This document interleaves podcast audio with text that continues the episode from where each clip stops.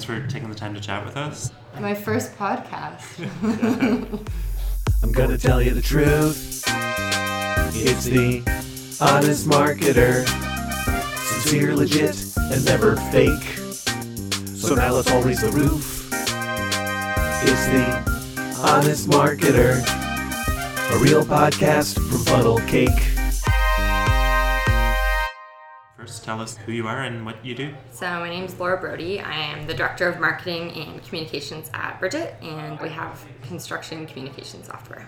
Uh, we want to talk to you about content marketing as a way to build your brand. Can you describe how you're doing that? Yeah, for sure. So, content marketing at Bridgit was sort of one of the, the first things we started doing. You know, obviously, as a young, scrappy new team with zero dollars, it's uh, always kind of a good way to start if you have a talented team that can pull it together. So originally, when we started with content marketing at Bridgit, we you know didn't have a product that was in the hands of our users yet, and we sort of said, what what can we do to start building our brand story without being able to tell a user story? So we started doing something around the idea of construction technology trends, and from there we were able to roll that into ebooks, blog posts. That kind of snowballed into doing a lot of presentations either at industry events, conferences, that kind of thing, which led to a lot of contributed articles. And then, you know, we sort of found ourselves in this awesome position as being kind of a thought leader on construction technology, even though we hadn't really even launched our product yet. And so that's sort of how we started with content marketing at Bridgit. And from there, we've really let sort of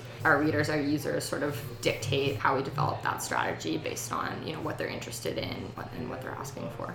How did you find those connections to do sort of the thought leadership stuff and get in those industry publications and talks? Yeah, so we were kind of very blessed in construction in that there was not really much information out there. So you know, a lot of the problems in content marketing that we see in general is sort of just this like regurgitation of the exact same information over and over again on everyone's different blog and no fresh ideas.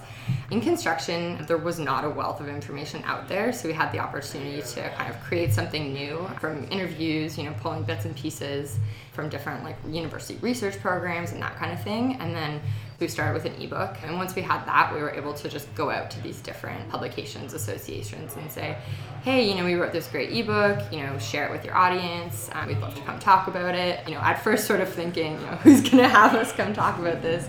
And, you know, they, they bit, and then everything just sort of went from there, which was great. That's awesome. Yeah. Uh, how much of that? So you said you're doing things like ebooks. How much is educational content versus how much is uh, like brand and storytelling content? Yeah. So for us, pretty much all of it is educational. We don't really tell sort of the Bridgit story or the Bridgit brand story that much through our content. Um, we rely on more sort of press and that kind of thing um, to do those sorts of stories. So yeah, we really focus on educational content. We sort of start at the top of the funnel with, like I said, that kind of broad construction and technology trends um, type stuff.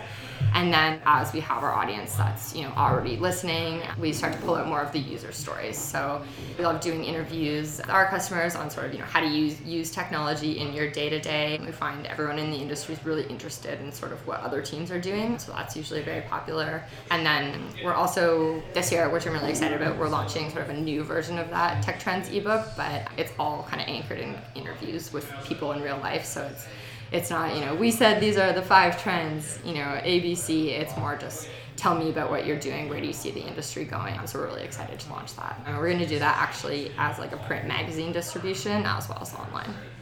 That's awesome. You have a different type of buyer than most other marketers, Yeah. and the print distribution seems to make sense for who you're targeting. How do you come up with the different types of content production that you're doing? You know, for us, it's it's really just kind of trial and error. So, for example, we started with you know one ebook, and you know when we had nothing, and it, it took off, and we got a lot of inbound leads.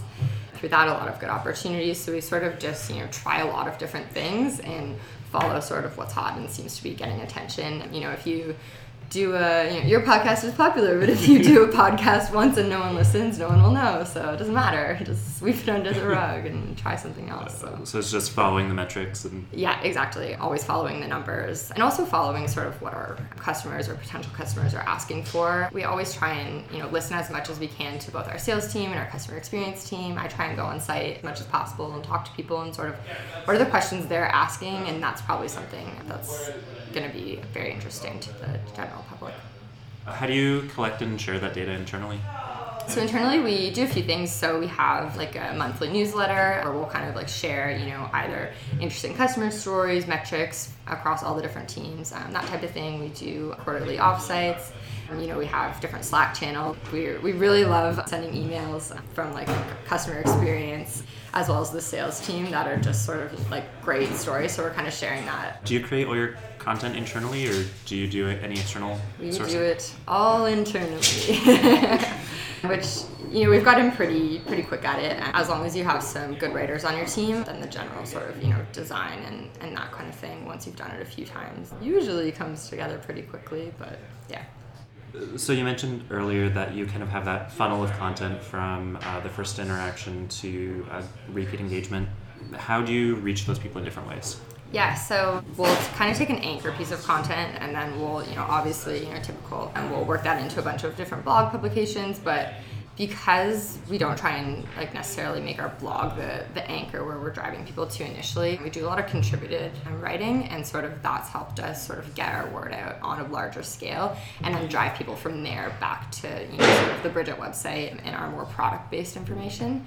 We have partnerships with a bunch of you know different like local construction associations. There's a few different groups both in Canada and in the States, um, as well as some in the UK that we partner with that sort of run events based around construction technology. So really early on, as all of those kind of groups were kind of just getting off the ground, we sort of identified them, said, you know, hey, we would love to partner with you, give you some of our content. You know, they were in need of content, so it was a perfect relationship, and we've been able to grow those those bonds from there. So you're kind of going to where your buyer already is instead of trying to get them to come to you. Yeah, exactly. And um, because our buyers are, you know, oftentimes they're online, but they're not necessarily they're they're out and about um, and they're very very busy and not always tied to their computer. Um, it's a lot of mobile, so they're you know they're on the go so they're not like sitting there researching all of this stuff like we might be you know if we're in marketing it's usually sort of i have a need and then i'll go research which is where more seo type stuff comes in Yep. but yeah they're not just sort of like sitting around cruising cruising blogs all day you know which of course is what we all do all day long Yeah. uh, that's why we have a blog. yeah And you said sort of uh, you're not using your content to build the Bridgit brand, but you're using it to build a brand with your customers.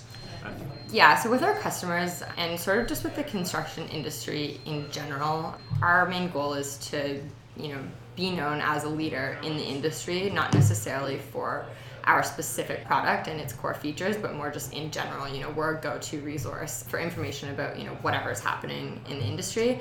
And then from there, learning more about the product as opposed to sort of, you know, shoving down people's throats, like, you need our specific solution. And we found that that's worked really well because there's such an appetite just for information in general. yeah. Uh, how has that story evolved over time? What have you learned?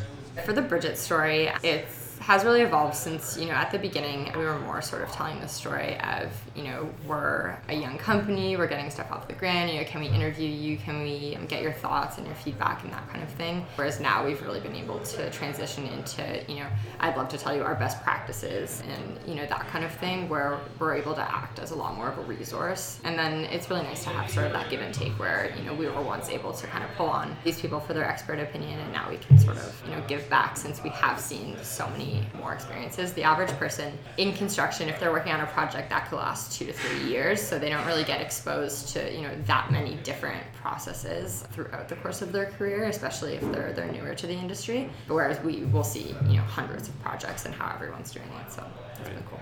Cool. Who would you say your uh, influencers are on your uh, content and brand strategy? Our influencers really are always sort of our, our users. We have, you know, a really great group of kind of user champions who are always, you know, giving us great feedback, asking lots of very intelligent questions, and we try and use that again as like the anchor of the kinds of content we're creating and then when we go to create that content we like to tell their actual stories. So like i said you know how are they using technology in their jobs you know where do they see the industry going as really an insider as opposed to you know trying to pull and do research and that kind of thing online? At this point when we try and do research for you know a lot of the things we want to write about it just doesn't work. We end up stumbling upon our own content or people that have sort of done a riff on the initial stuff that we put out. So it's really good to kind of write to the source and create original content that doesn't yet exist You mentioned earlier that a lot of people just produce a lot of content for the sake of producing content. Yeah. We see that in marketing all the time. yeah yeah and where do you see the trend kind of